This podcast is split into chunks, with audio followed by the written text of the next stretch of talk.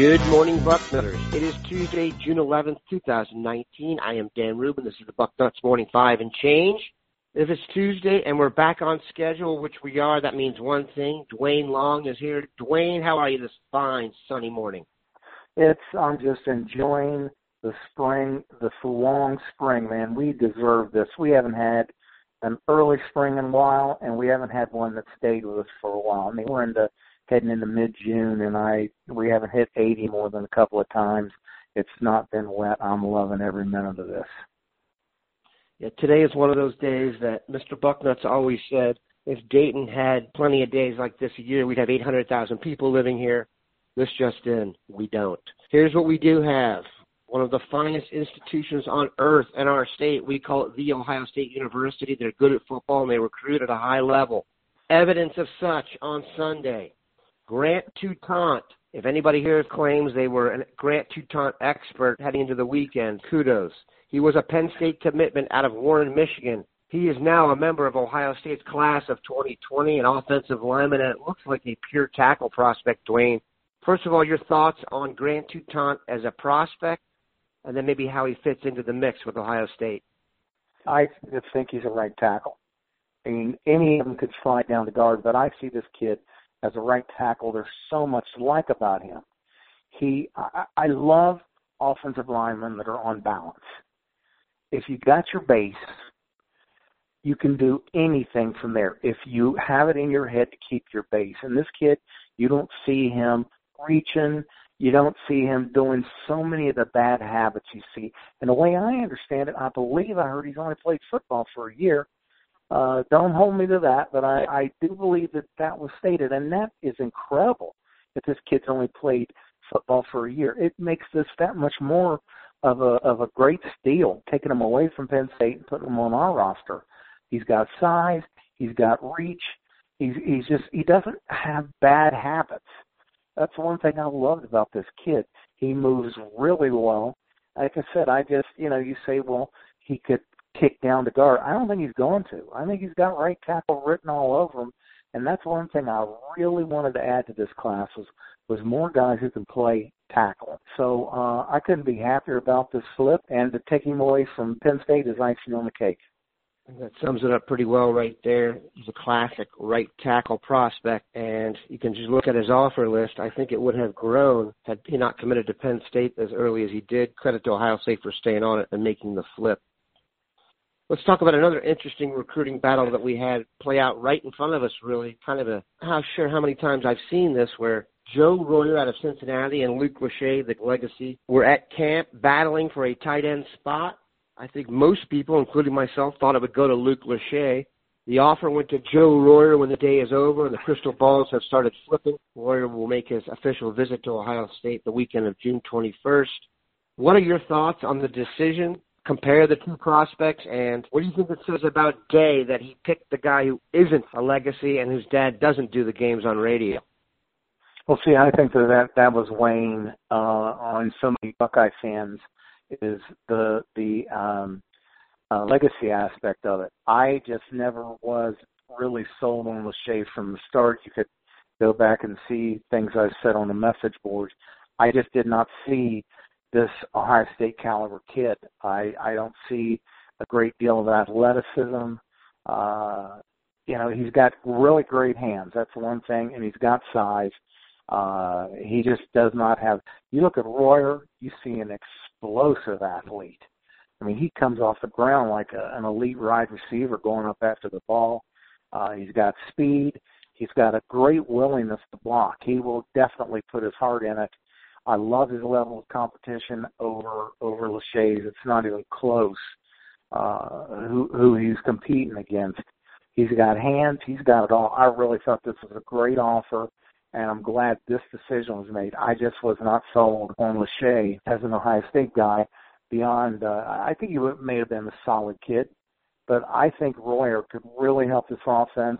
He's kind of uh, size wise. That's the one thing where you got to go with Lachey. He was just uh, Royer's not as big a kid. He's more between, uh, more of an H back type. Um, uh, he would be a big H back type he's uh, he's got good enough size there. It's not like we're we're talking about a, a guy that's undersized.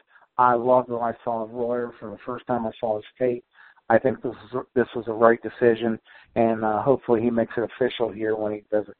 Dave and Bill Kurelic summed this up yesterday uh, really well. I give Day credit. I mean, that's not an easy thing to do to go against a legacy pick like that, who obviously wanted the offer and has now the crystal balls have flowed towards Michigan State. So it seems like that uh, ship has sailed. Whether he's right or not, well, you know, we'll find out. But the fact that he's even willing to make a decision like that, uh, I think, speaks very highly of him.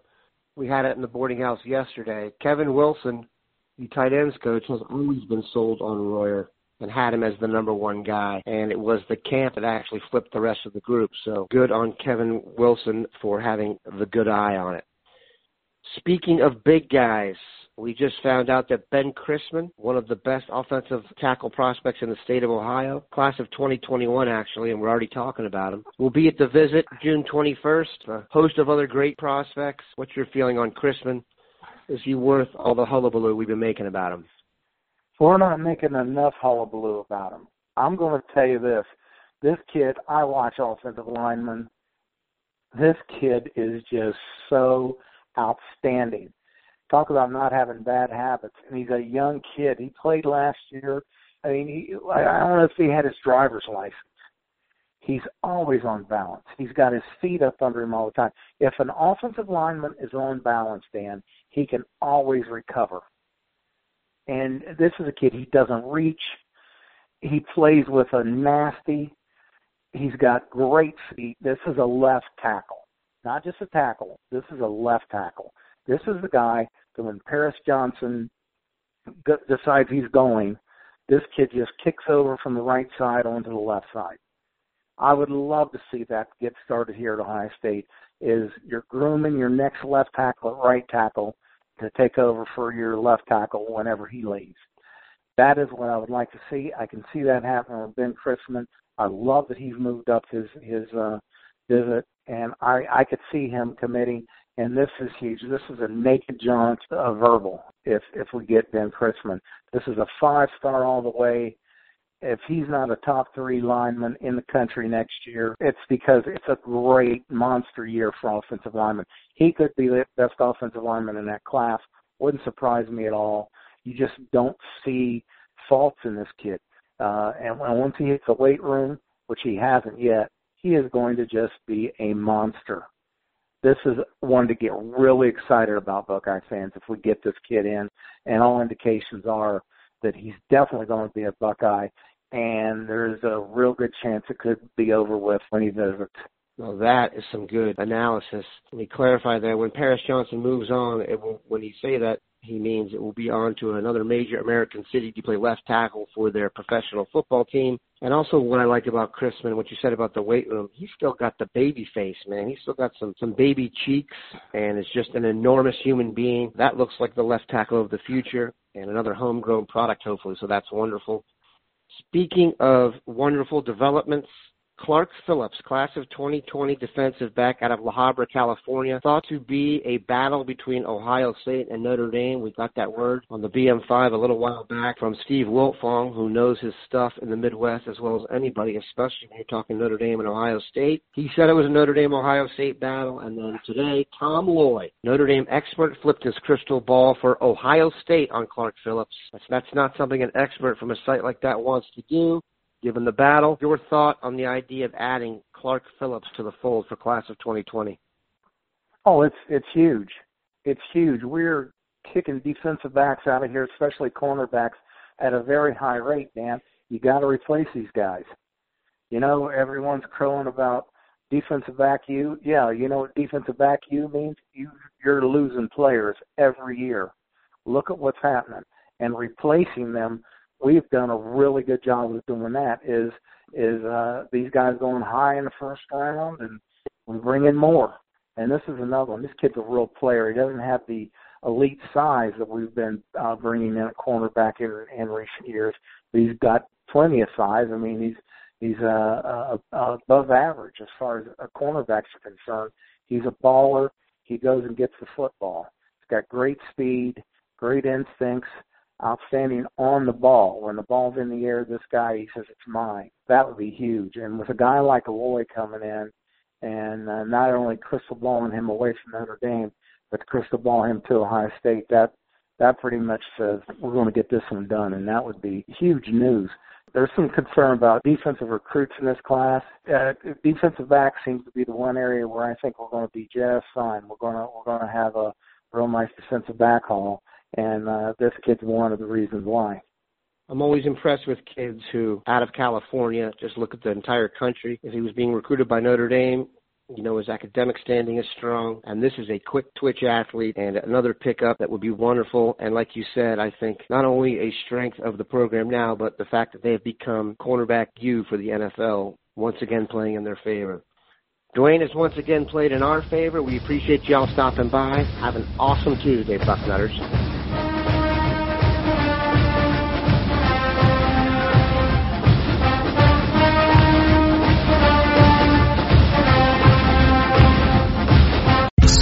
Friday. TV's hottest show is Fire Country. I'm not a hero. I'm in orange for a reason. They're taking 12 months off your sentence. You're free. Lady. With a special epic season finale. Now that I'm out, I need something to get me up in the morning. You are a firefighter. You speak. That will be unforgettable. In the name of your life's happiness, go get your girl. She's getting married tomorrow. Says when do you let anything get in the way of what you want? The Fire Country season finale, Friday, 9, 8 central on CBS and streaming on Paramount Plus.